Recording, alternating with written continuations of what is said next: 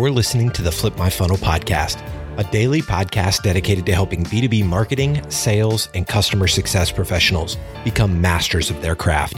It's Monday, and in these episodes, you'll hear Sangram interview incredible practitioners, thought leaders, and entrepreneurs within our community.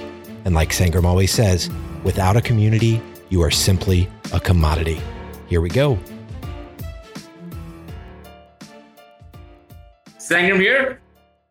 Happy fifth, sixth. Uh, I think it's sixth. Yeah, I think it is. Um, it's been it's been a lot of good good uh, four day, three day uh, full on rest. So good morning, everybody. Uh, wherever you're watching, so glad you're here. Just drop in where you're from. Couple of things. We we are gonna jump in uh, today. Mondays mostly are like a pitch practice, right? So you can still come in and pitch to us. I got Daniel Englebretson, who's the director of growth uh, and marketing at Phononic, as well as he is uh, he's he has Kronos as a new company just co-founded. So we're going to chat more about that uh, in a second, and he has some real examples that you don't want to miss. And then uh, later on on Wednesdays, which is again 9 a.m. Eastern, everybody was talking about virtual events. So I'm like, you know what? Virtual events suck uh, for the most part for most people. So I'm bringing in Billy, who is really good. Their organization are really, really good at creating an experience uh, and seeing it or creating different experiences for them. So he's going to share tips and tricks to make your virtual events incredible. He's from Elevate uh, Experiences. So, so really cool. And after that, um, I thought, well, why not interview Henry, who's the CEO of ZoomInfo? Guess what? In the middle of pandemic, they went public. So that'd be really cool to get an idea like what in the world were they thinking? And was that really important or actually was the smartest move they did? And they went um, they went from like he especially went starting from his garage to going to uh, the 360 million dollar company. So it's it's a fascinating. So I got a whole bunch of things coming up. Uh, there's a link over there where you can join in and jump in next time going on. So let me play the walk up music for my friend Daniel as I bring him in and tell me what do you think this is from. All right, Daniel, let me see if you actually move with the song or not. my kids. All right, tell us everybody what song this is and why is this your walk-up music? That is Level of Concern from 21 Pilots, and it is my daughter's favorite band, and it is constantly playing in my house. So That's good. How old are your kids? Or is it one daughter? Get- uh, I have two kids. My son is six and my daughter's four. Man, those are fun ages. Uh, how are you keeping up with like running uh, marketing over there, running an agency, and all these things in between? So how do you keep up with everything? Well, uh, the the secret weapon for me is my wife for sure. She, she definitely takes the brunt with the kids, but but fortunately, my kids are pretty well behaved, so um, so that works out pretty good. But but I think everybody's been dealing with the work from home and the, the virtual Zoom school and all that stuff, but it's been good. Awesome, man. Well, look, we are going to do what I love doing on Mondays is to give practical things around it. So I'm super grateful for you joining. Um, I'd love for you to share a little bit about yourself and what you're doing, especially at Kronos. And we're going to jump in the top three things that people need to know on Accountbase. And then, folks, just jump in with your questions. You can there's a link there where you can literally go live and ask questions to Daniel and I around your campus because look, I don't know of a single B2B company right now. I really don't know. I mean it's it's like ridiculous. Who's not thinking of doing ABM or are not practicing some form of ABM because if you're not specific around it, uh, around who you're going after, then it, it, it, you know you don't have that kind of money. This is not the economy where you're just like, well, let me just test something. No, you need to know who you're going after. So, Daniel, tell everybody a little bit about yourself, and then you're gonna just jump in and talk about the top three strategies that you're seeing played out in the market. Sure, sure. So, a bit about myself. I've spent a little over the last 10 years as a demand generation marketer, mostly for uh, larger manufacturers and kind of a lean setting. So I definitely you hear me hear me talk a lot about lean and efficiency and process and stuff like that. But in the last uh, three or four years or so, I worked for a high growth startup. So kind of the other end of that spectrum, uh, where it was all about go faster and uh, and and just get eighty percent of the way there and go. So it's been a very interesting um, switch from that that very conservative kind of uh, slower growth, very lean approach to the higher growth, uh, just go, go, go. And so, and about a year ago or so, me and a couple of my colleagues started up uh, Kronos, which is all about bringing ABM to you faster and built on a repeatable, scalable process. So, a lot of what we talk about and what we see is how to kind of build that foundational process and the foundational approach to your account based strategy so that you can grow it faster and, and scale it up. So that's that's a lot about where I've kind of come from and where we're headed. That's fascinating, man. Look, I'm I'm gonna put up. I've been lately falling in love with doing polls on LinkedIn. Quite honestly, a typical poll would get like within a day 100 200 people and then by the end of the week they're like 500 to 1000 people so i remember the days when you would say that oh if you get 100 people to respond to your poll like you know that's statistically significant i'm like oh my god that is like off the window like you can literally get 500 people to respond and hopefully they're like you know they, they won't they shouldn't be responding if they're not your target uh, list if the question doesn't make sense to them but but here is something um, something really interesting i put a poll out there is like what's your top abm strategy that is driving the best results right now and again, this was within a day. And then I looked at it over a week. I mean, it's, it's pretty consistent. And across the board, 60% or so said demand gen is their top ABM strategy, closely followed by, no, no, sorry, not close, not, not closely at all, followed by pipeline velocity, which is only 17%. Retention is 9%, which shocked me. And then expansion was about 14%. So when you look at this, Daniel, what do you think? Is this good? Is this bad? Is this what you're seeing? What, what what's going through your brain? Yeah, I think it's it's definitely in line with what I've seen. I, a lot of people start down the ABM path because it's a demand generation strategy or can be a demand generation strategy. So it's not surprising that that's number one. But as you get into it and start realizing the benefits, this, the first thing you pick up on is velocity, and that, that I think that's not surprising you find that there. And then from a retention, I think retention has been very, I don't know, I don't know if the word's trendy recently, but it definitely, uh, there's been a lot of talk around retention and using ABM strategy to drive retention. So seeing those three on the list make a ton of sense. You know, the cross sell upsell is another good fit. Uh, I kind of fit that somewhere in the demand generation side of things, but but it, it kind of bleeds into all of the areas, to be honest. But but seeing demand generation as the first one is kind of a natural fit because a lot of marketers who own the ABM strategy own it out of the the the demand generation like uh, approach, and so so I think you know starting there is not is not uncommon. So I, I those those are what I would expect to see. That's so. So here's uh, I'm going to give shout out to a couple of folks for joining in. Actually, a lot of folks joining in right now. So um, Michael, good to see you. It's it's always fun to have you on it. Um, I, I see people are in, psyched about this interview and the next one coming in. Sean, um, really good to see you as well. Uh, Sean, Daniel, and I, and Daryl, we're we're all in a uh, in a small community. Uh, if you want to join that, like just hit me up after this. I'll send you an invite. Um, we also have Ray. Uh, it, it's pretty pretty cool to have you on a consistent basis. Here you go, Daryl. Man, representing Ottawa, Canada. Let's do this. Uh, this is really cool. Daryl has been on fire lately. Kaleem, good to good to see you, my friend. Um, uh, Jerry, so lots of people joining in. And uh, do you know about this uh, Logic Inc? Like they they seems like um, they're starting our demand gen internship today. So we're excited about this interview. So that's fascinating. So a lot of people joining in. This is just on LinkedIn. There's a lot more on Facebook and Twitter uh, coming in as well. So Daniel, I was surprised by the response, to be very honest on that.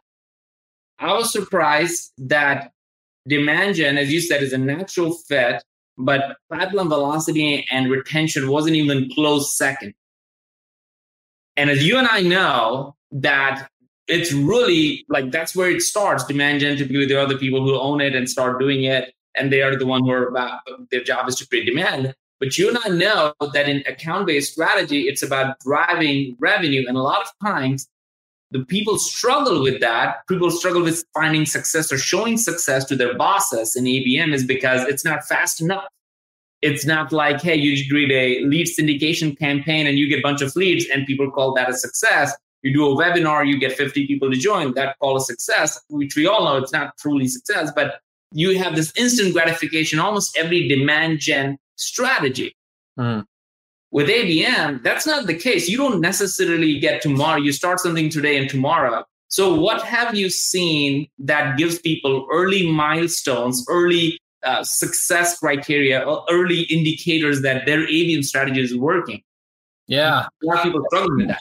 That's a great question, and you te- you teed me up well. So I think uh, to, to start with velocity, one of the reasons why uh, we push people to think about velocity in the context of ABM is because in that that first launching of your ABM, velocity is something you can measure sooner than revenue, but still drive meaningful conversations with your sales partners about here's how we're impacting the business. And so, you know, particularly for businesses that have longer lead times on the deals or or the sales cycle is, you know, a much longer sales cycle, trying to ride the wave of ABM adoption and keep people engaged and keep people, I call it the honeymoon period of, of ABM, to keep yourself in good standing with your partners. You need to be able to show results and show success, but trying to show revenue results in short period of time, like in the first 30, 60, 90 days is, is very challenging. And so the velocity, the velocity play, I think is a great,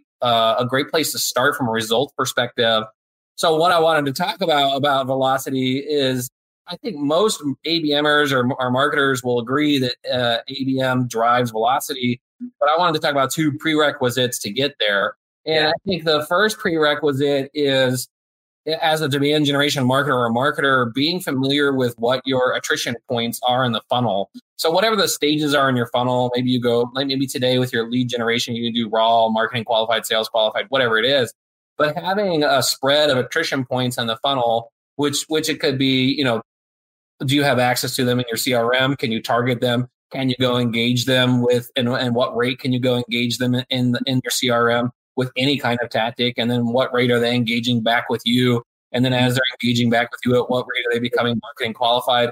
And kind of down that funnel.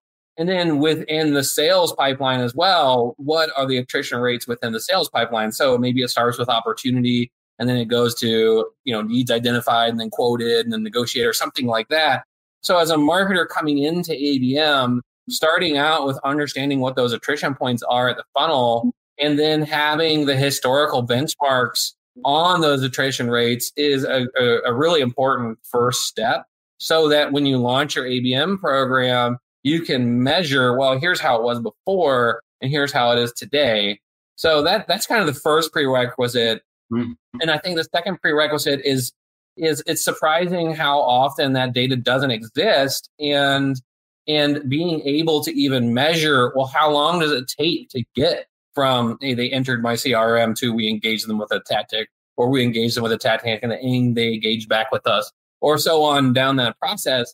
So aside from knowing the attrition points also being able to come come into it with some understanding of how long is it taking normally in your demand generation to move them from point to point so that when you're running you can say hey we shorten the cycle time from you know needs identified to uh, to an appointment with the sales team or whatever whatever the case so velocity uh, well i think often when you hear pipeline velocity you're thinking about the sales pipeline and that's definitely legit but i think uh, as a marketer coming into it just thinking about velocity of your marketing program overall and moving people through is a, is a great place to start.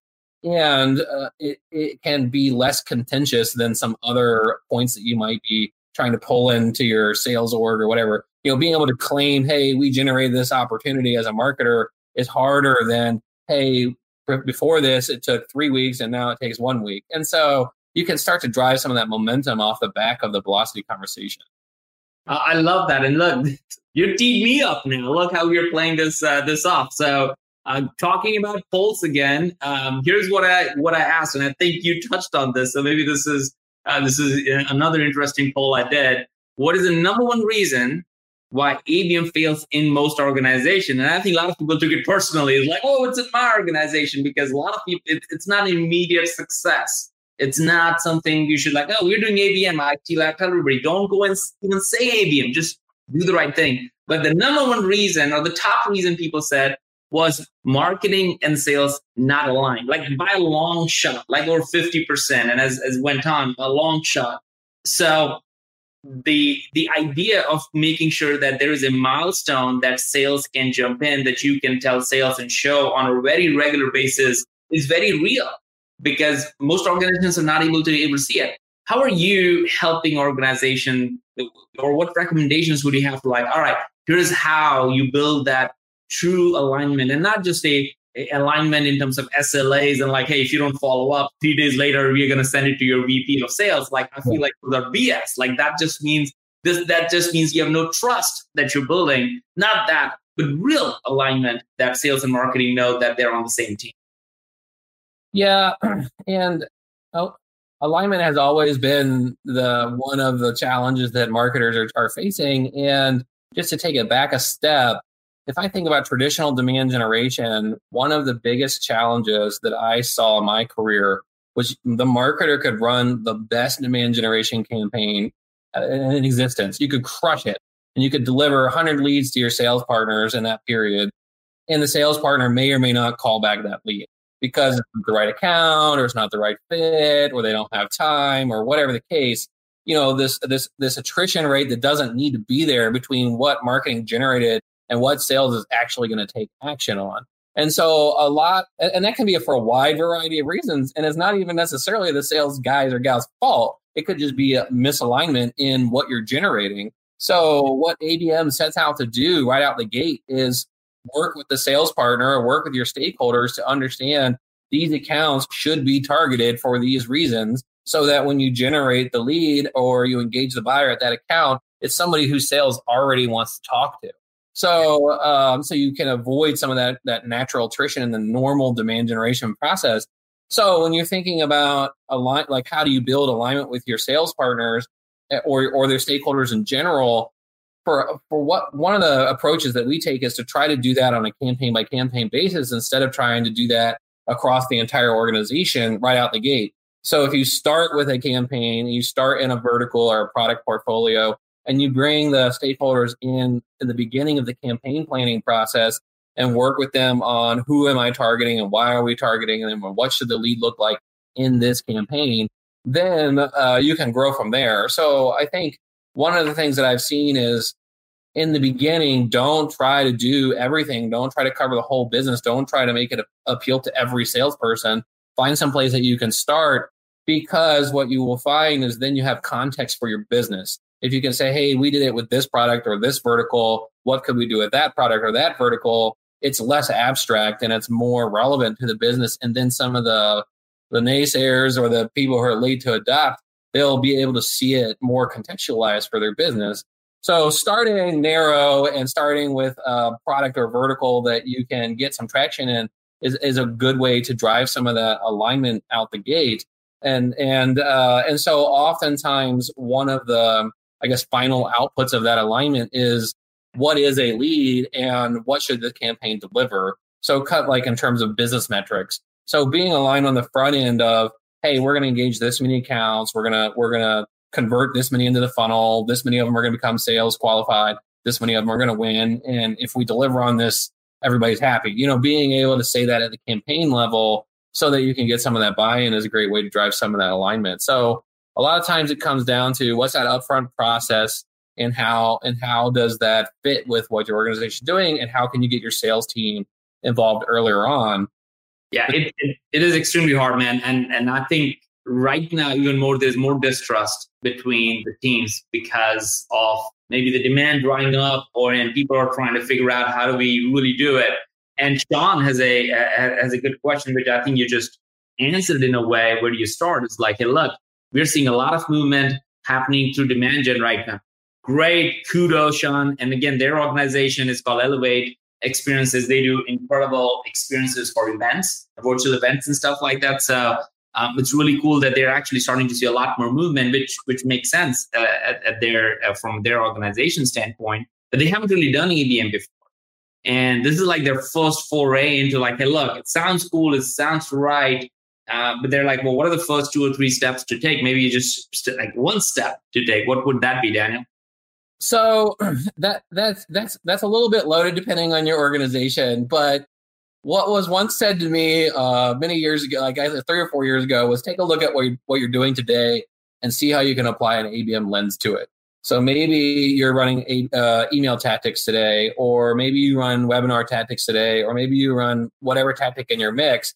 Well, split out a chunk of that and target based on account. Like really think about, hey, this is the ideal customer profile. These are the roles I want to hit this account, and then engage that set of accounts and those roles with that tactic and measure the lift. You know, your standard email campaign drives this open rate, this click rate. Your your ABM tactic did this and once you start some of those tactics and look at them side by side, you start to get the context for your business. And that conversation is less about, hey, I heard about this ABM thing. And it's more about when we targeted this group of accounts with these tactics, we saw this change in performance. So that's not that's not the end game, but it gives you some it gives you a starting place. And I think the starting place is is really the most important part of ABM because so many times I run into people who they they're they're launching their ABM program. They're like four months in, and they're still trying to figure out who to target. And um, and my experience has been that ABM is a very iterative approach, and and you have to bring the the, the business along with you because uh, because you as the marketer who's done all this research, or even maybe some of your peers who've done some research, maybe you get it or you understand the world of ABM, but trying to bring the whole organization along, there's a lot of change management that goes into that. So starting narrow and starting now and then iterating on that is really important.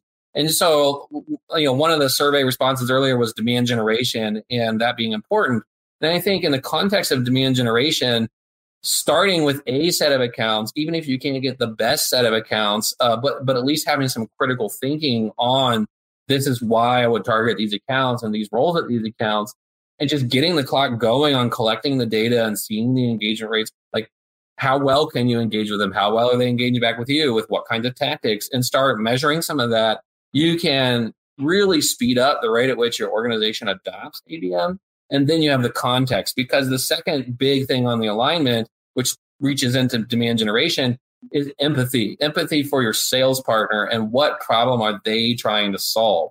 Because maybe sales doesn't think they need your help engaging this account or engaging that segment you know, but but what I have found is that there's maybe a role type at that account or in that segment that they can't that they don't have great success engaging with. So let's say you target engineers and purchasing. Well, salespeople don't do well with purchasing or whatever. Like that, that's just a hypothetical. Well, then point your marketing at purchasing instead of at the engineer because the sales guy or gal needs help with the purchasing. So in the beginning, when you're kind of trying to launch these ABM programs and drive this demand generation, not only lining up on what the metrics are, but lining up with problems that your your sales partners are facing and how the ABM approach can solve them can speed that up in the demand generation process as well. So that I you know, but to answer it more succinctly, the best thing you can do is start. The best thing you can do is educate yourself on what what are some common plays in the account based space, you know, whether it's on demand generation or velocity or pipeline acceleration or whatever whatever the case, and start testing that against what you're doing today. Dude, I love that. I love that so much. And I wrote down like narrow and now.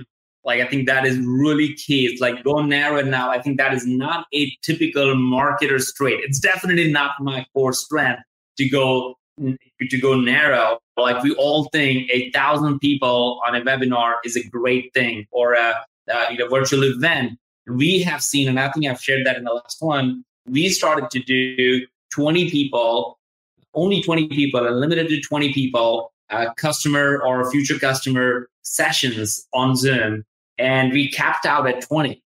And those intimate events have the biggest ROI, not just in terms of revenue, which is all literally a byproduct of it, but in terms of relationship, in terms of understanding, in terms of community building. So ton of ton of really cool. And you talked about empathy. I posted something yesterday that the number one skill that every marketer needs to have right now it's not your tools and techniques, it's not your tricks and trips, uh, tips, but it's really sales empathy. You get that right, you get your sales empathy right, you would actually be an incredible, incredible marketer. So go ahead. Yeah, I mean, just to, just to speak to that for a moment, the main reason why I would uh, champion that idea is because the main challenge that demand generation faces like uh, that's outside of the marketer's control is it will so, will sales be like will they be responsive to the leads that I'm generating? I mean, you know, because it's not because sales doesn't doesn't want leads or because or even maybe in some cases maybe the leads are perfect but sales wasn't expecting to get 100 leads this month and they just couldn't handle it like there was just there wasn't enough salespeople to take all the leads you know so there's that fundamental disconnect in the output of the demand generation campaign whatever it is if you're not aligned with your sales partner and so that empathy that sales empathy play is about you know so long marketing and, and maybe this is maybe i'm digging too far into the past but for a long time, marketing just these leads over the fence. Hey, this guy filled out the form on the website. Sales dude, go call him back. And if you think about that from the sales guy's perspective, that's a pretty crappy experience. And so that empathy for your sales partner is about really understanding, hey, what has the sales department's uh, experience been with marketing output? And what problems is that salesperson actually facing in the market? And how can I drive my marketing to solve for that? which is basically what you're doing from an account based perspective. And so, you know, and the whole start now is not, it's not sloppy start now. I mean, definitely be focused on why you're starting now. It is not, it's not just pour a bunch of gas on the fire and see what works. I mean, you definitely need to think about who you're targeting, why you're targeting, what they're doing. My main point is don't get hung up trying to get that perfect because it won't be perfect. No matter how much time you put into it, it will not be perfect if it's your first one. It is iterative and there is a lot of change management. And the and the, one of my favorite things about demand generation and marketing in general is that data doesn't lie. You know, if you've got the data, you can make uh, you can make the the decisions or the discussion about it.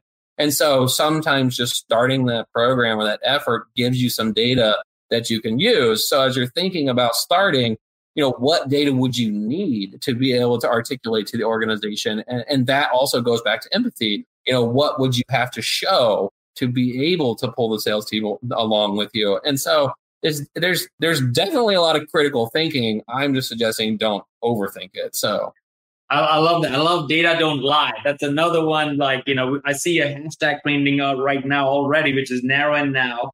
And the other one I just wrote down was data doesn't lie big big idea so here is like let's just talk about failures for a little bit because a lot of people don't talk about this and i think it just makes people feel like oh, maybe i won't get it right maybe i don't know maybe i got it wrong all that stuff so i'll i'll go first on this and this is completely impromptu so we'll see how this goes uh, daniel as we talk through this at Terminus, when we started doing ABM, and we are supposed to, we wrote like books on this topic, like we were supposed to be like the best at it the first two times we tried to do ABM, like true ABM, we failed.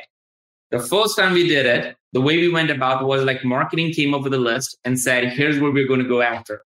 Wrong approach. We did not get sales buy in. They did not really feel like they were on the track. They had their quota, they had their accounts they needed to close that month, that quarter. Um, we were no, we were not even thinking about that.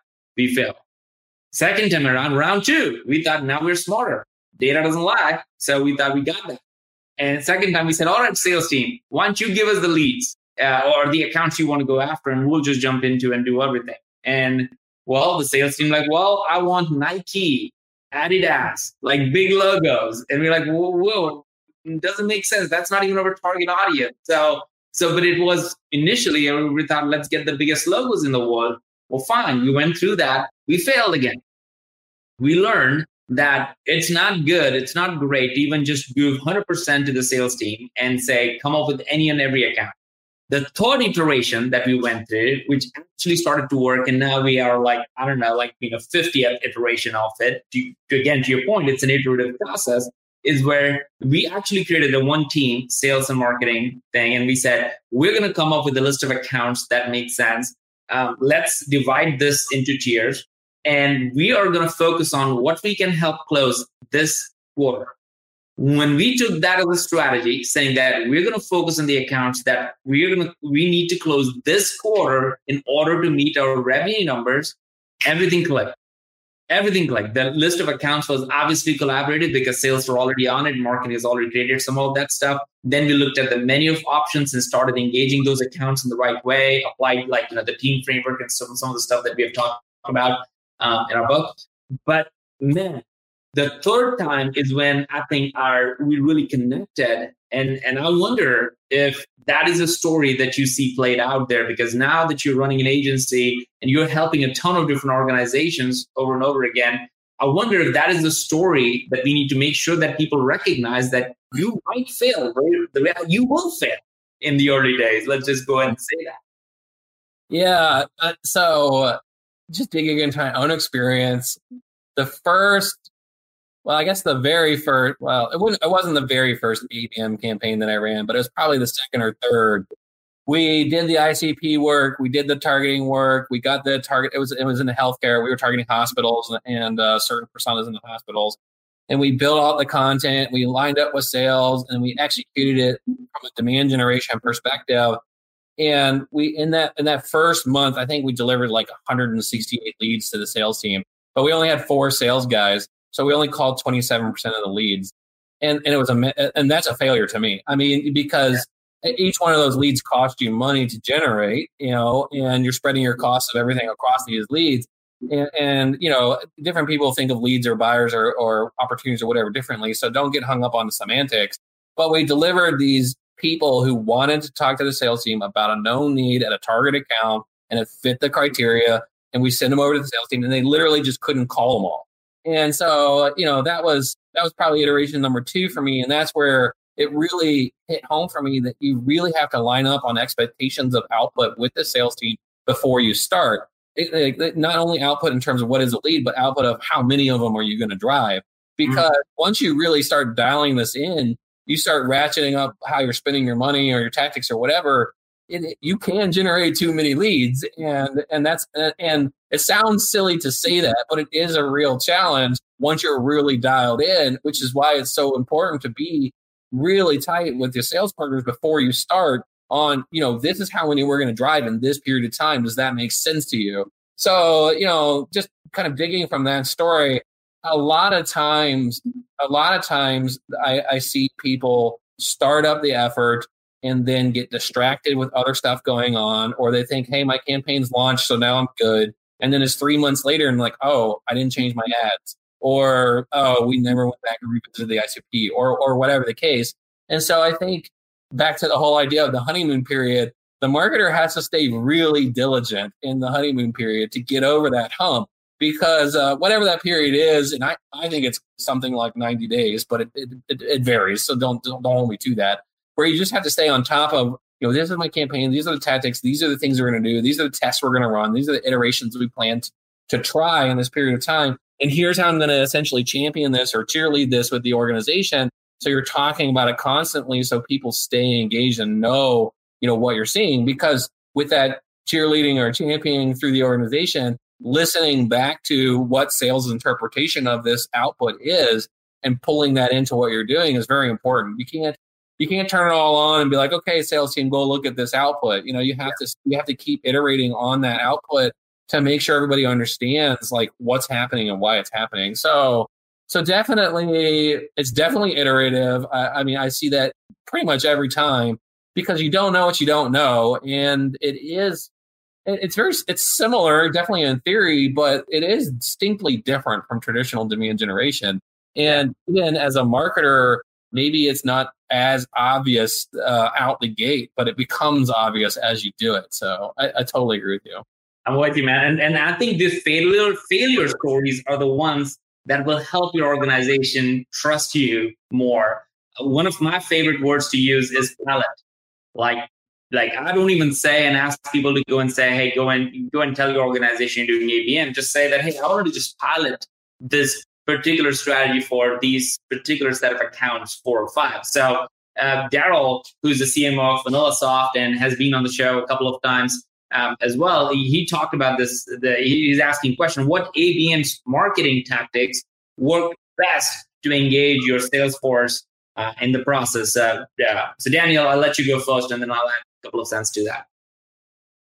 So tactics definitely depend a lot on what makes sense for your business, but um, you know, I think, and, and, depending on how you want to interpret a tactic as well, but um, oftentimes the MVP, and I think of it as minimum viable productive campaign, the MVP. That, that's the that's the what I use.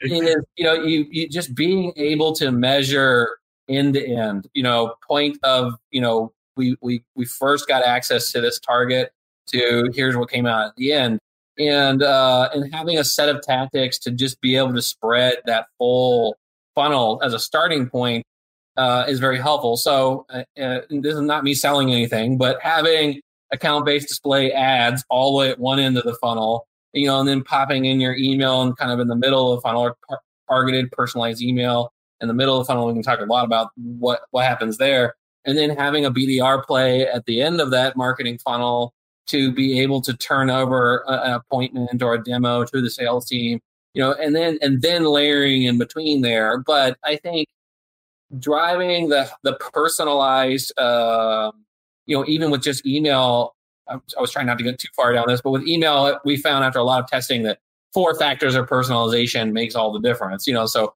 first name, company name, website, whatever, whatever your factors of personalization are. So um, oftentimes when we're building these campaigns or these tactics from email perspective, we'll send them from the sales guy to the salesperson's target accounts, you know, that are personalized in this way, et cetera. But but I think what is going to pull the sales team along is less about which tactic and it's more about what data you're able to share with them off the back of the tactics. And, and I think of it, I always call these, and I stole this from Marketo, I think, interesting moments. Like what would be interesting to the sales team to learn and, and when? When do they need to know that? And so that interesting moment could be that somebody visited the website. It could be that somebody opened an email. It could be that somebody registered for a webinar. It could be whatever it is, whatever it needs to be. But the point is asking your sales partner, hey, what would be an interesting moment to you? And on what time horizon? That's the other important. It, does it have to be today? Could it be yesterday? Could it be in the last week? You know, what do you want to know? And then putting your tactics in there to drive that you know is is a, is a great way to help the sales team understand what are you even talking about from an output perspective. You know so i think take it all the way back to the beginning the marketer has a huge responsibility to educate the organization on what's possible. And a big part of the reason why you do this piloting in the beginning is to put it in the context of your business. So you can say instead of hey other abm marketers see this you can say hey, in this vertical with this product, we ran this test and this is what we saw. And it's just a different conversation. And it might not be perfect, you know, and it might not be it might not be the end game, but it pulls the business along because it goes back to it doesn't matter how awesome your marketing is. You can have the best marketing in the world. If you're not if you're not lined up with your sales partner on what you're doing, that campaign is not successful. You might get some success out of it, but you're not where you could be if you were if you were lined up with what you're doing. So educating on what's possible and then putting in the context for your business is super important. And so whatever those tactics might be uh, to drive that that data is what is what fits for you. But I will say that oftentimes we're using account based display that's targeted to the account and the role. And then oftentimes we're doing highly targeted email that's uh, very role specific and very personalized. And then oftentimes we're doing BDR plays. And then there's a wide mix of stuff that comes Man, I, I think, and Daryl knows this better than anybody as uh, as someone who actually truly, I feel like he's a sales guy in a, in a marketer's body. Um, so it allows him to to be on both sides of it, and he probably is one of the one of the very few leaders I know that have a tremendous sales empathy around it. And as a matter of fact, jumps in and does the thing. He does a podcast for only salespeople because that's their all. like it, it's it's fascinating all the things that he does. And so I would ask, and he made like, you know, you made a comment like, hey, look, ads are given with ABM. Like you're just gonna, if you're not running an air cover ad program, uh, it, it's it, it, it's a given. But that doesn't, and he has a good point. That doesn't engage the sales team because that's not, is to your word, use your words, Daniel. That's not an interesting moment for that. And the interesting moment for them is really saying, well, when they come to the website, are they able to now, if they look at the ad and if they come to the website, are you telling your sales team immediately that, hey, so uh, somebody from your target account that you are focused on is on the website today so they can prioritize. I think that's that's the moment that's where they were like, oh, marketing is actually doing something. Marketing is is great. And I know there's there's a lot, there's a lot, lot really, really good insights on that one. Um, Christine, you know, she she's loving your honeymoon period metaphor when starting with ABM aligned with sales because there is definitely yeah. that, and then it wears off very quickly if you don't uh, give a whole bunch of whole, whole, bunch of work on it. uh, Paul has a question.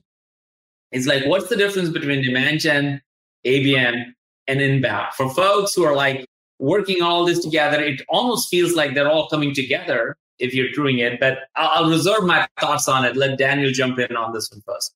They, they definitely all come together. I think uh, account based is a go to market like approach. Uh, it is a is a way of thinking. You know, account based just says, I'm, uh, before I start my marketing, I'm going to think about who I'm targeting and why I'm targeting them from an account perspective.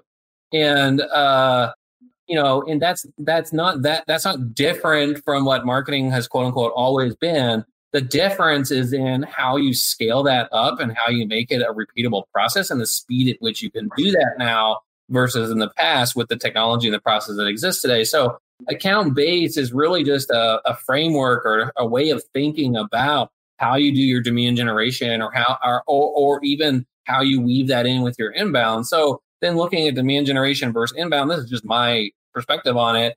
Demand generation, in my mind, it's not like inbound can be part of your demand generation like strategy, but demand generation, like if I'm delineating in my head, is more of kind of the outbound, like this is the proactive stuff I'm going to go do to generate demand in, in these segments or in this way. And inbound is, is, is, it's still a proactive strategy, but it's, you know, being found and having people come to you. But what's interesting once you start launching your account based demand generation is watching your inbound metrics go up or improve as you're running these account based plays. Because if you're putting out these ads, this is one of my favorite things to do particularly if you're in a vertical or a product that doesn't exist in the market today. You know, like you, you just launched a new product that's totally new. Nobody has anything like it. There are no competitors. Nobody's searching for that right now, right? You can't search to optimize for that because nobody's searching for that. But, uh, and this is just one example, as you start running your account based ads or you're engaging these accounts with this targeted messaging, people, instead of clicking on the ad or doing whatever they're doing, they'll just Google the name of your company or they'll Google the name of the yeah. product in there or whatever and then you need to be present or you you lose some of that authority on the subject so there's you know from an inbound strategy perspective you still want your content to be optimized to show up on google when somebody types in product a even though nobody's typing in product a according to you know whatever software you're using to watch for that you know because when people see those ads they're going to start watching for it. So short answer is it's all very much interwoven. And i think you know it's it's a little bit counterintuitive to try to plan your marketing out across the whole everything you know way in advance because so, so much changes. But i do think having a macro view at your marketing even knowing that it's probably going to change for the year or for the half or something like that where you can plot your outbound kind of demand generating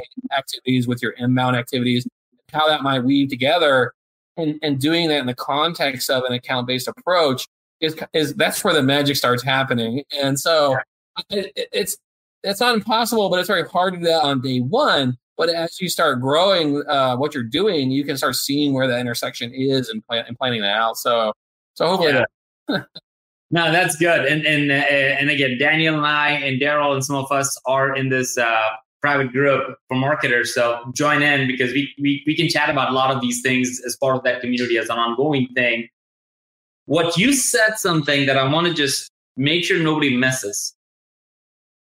The idea of doing account based is not that you are actually adding a new thing, new channel to it. It's, it's because inbound is a channel, outbound is a channel, like all these different channels. But you said and you defined it ABM, which I think I've, I've, I've really hopefully is anchoring in people's mind is ABM is a go-to-market strategy.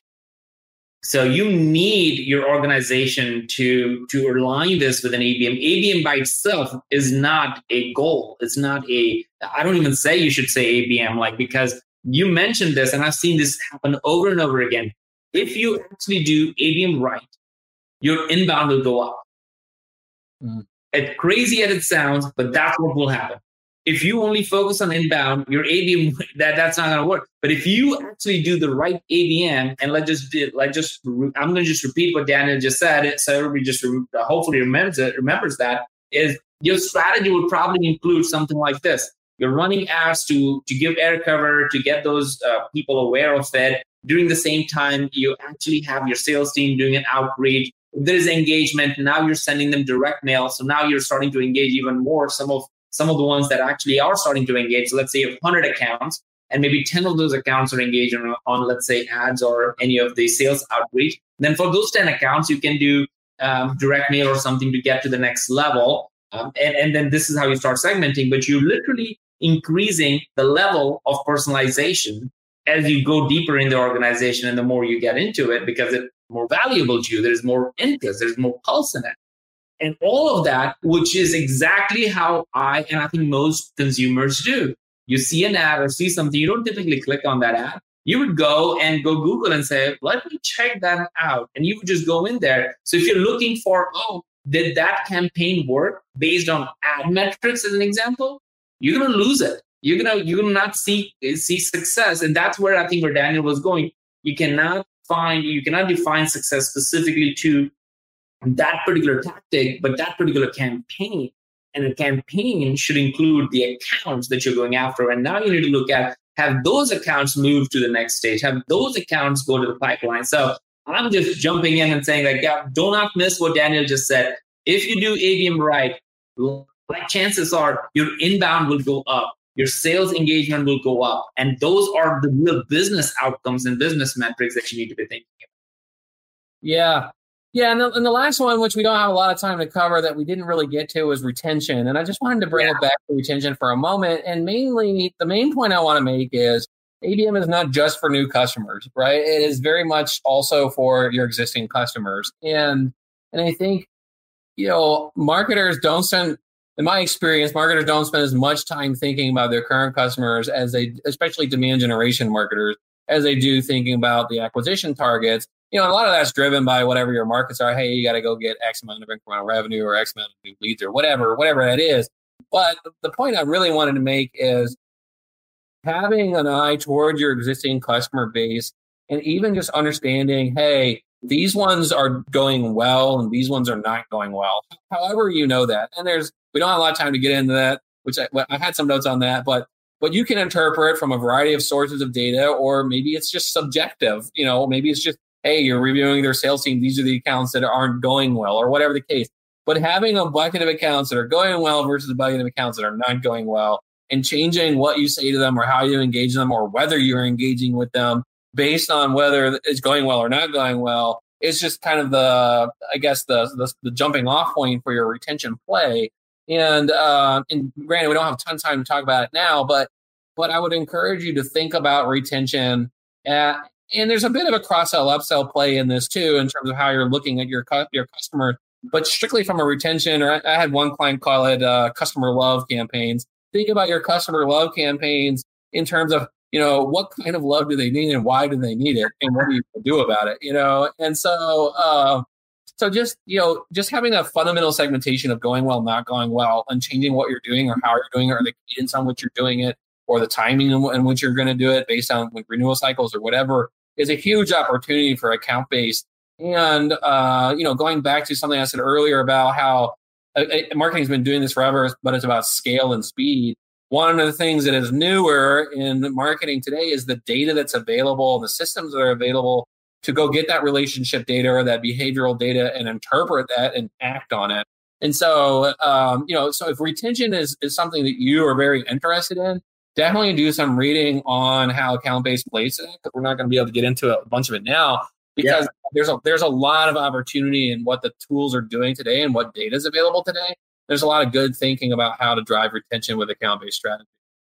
I love that, man. I know, and we are like way, way off time, and I did not even do your point yet. But you sent me a whole bunch of notes, Danny. Would you mind, like, would you put those notes and comments in the in, in the community that that you're in our portal so that people get access to it because there were a lot of details in there. So, um, so I'm going to summarize with three big ideas. There's a lot here, um, and and I'd love for you to give a challenge to everybody, um, Daniel, what they can do today to just start going on it. And again, this the this is this is on fire. I love um, the comments that are going on there. Like Stacy's like, if you do ABM is right, your inbound will go up, and more qualified audience too. So you're absolutely right um, it's I think the comments you can see it's on fire and stuff. When you get a chance, just go back into the thread um, and you can comment. So three big ideas. One, go narrow and narrow.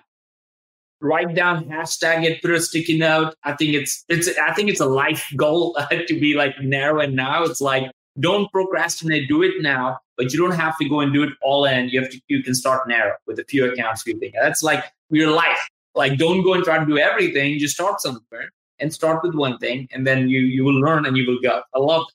Number two, I, I love data doesn't lie. And this is why narrow now makes sense. If you do it now and if you start narrow, you'll get some data points. If it works, you can go and ask your CMO and CEO for budget on it because you have proved something.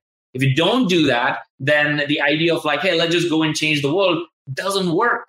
People are going to be like frightened because you're going to challenge them at a very different level. So why not just test narrow it now, start somewhere, find some results, and then prove it and go from here? Because data doesn't lie. I love that. And the last one is like look for if you want to really truly create sales and marketing one team experience. We call it marketing in many ways. Is look for creating and showing your sales team the interesting moments that they care about. And what they care about are not like, hey, how many clicks we got on an ad, because that's not what would compute them to revenue, but like your target account that's going to help you meet your quota this month is on our website.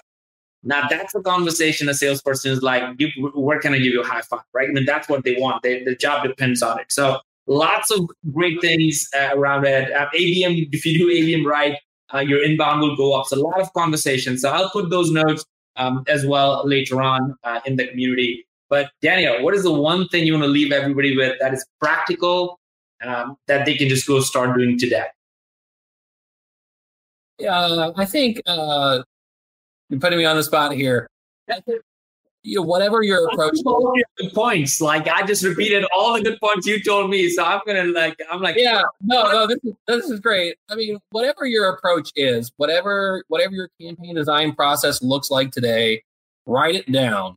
That that that's what you should do. Write it down and then start improving it. You know because I think it's easy, especially in high growth, really fast, really lean, like really small team environments. It's easy to just start firing stuff off and just rolling forward. And maybe you know in your head what you're doing and you got it under control. But sometimes just taking the effort of writing it down so that you can iterate on that process of this is how we go about starting a campaign, launching a campaign, designing the content, whatever.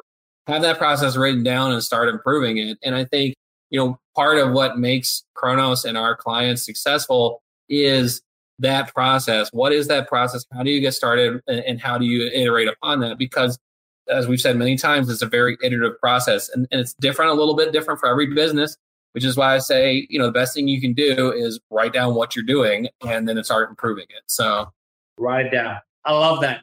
Awesome, man. Thank you so much. See you back uh, soon, Daniel. What you're doing in the world of uh, ABM is, is phenomenal. How can people reach uh, reach you? Uh, best way to hit me is really on LinkedIn. To be honest, uh, I watch it like a hawk. Uh, so hit me on hit me on LinkedIn. You can DM me or or or whatever whatever works for you, uh, and I'd be glad to follow up. Yeah, and again, Daniel is someone I did not do a great job of introducing it. So if you didn't hear him, check him out. He has won several awards for doing best in class account based marketing. He's a practitioner. He's not one of the influencers who just talks about it. He's actually doing it and implementing it in his organization as well as as part of the agency for multiple organizations. So great guy to follow up. Uh, please do so.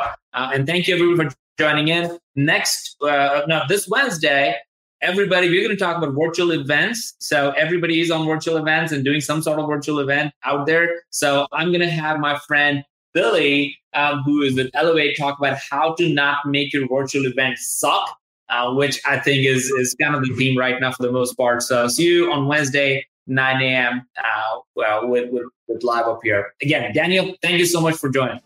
Thanks, guys. All right. Thanks, everybody. See you next Wednesday. You've been listening to the Flip My Funnel podcast. To make sure that you never miss an episode, subscribe to the show in your favorite podcast player. If you have an iPhone, we'd love for you to open the Apple Podcasts app and leave a review. Thank you so much for listening. Until next time.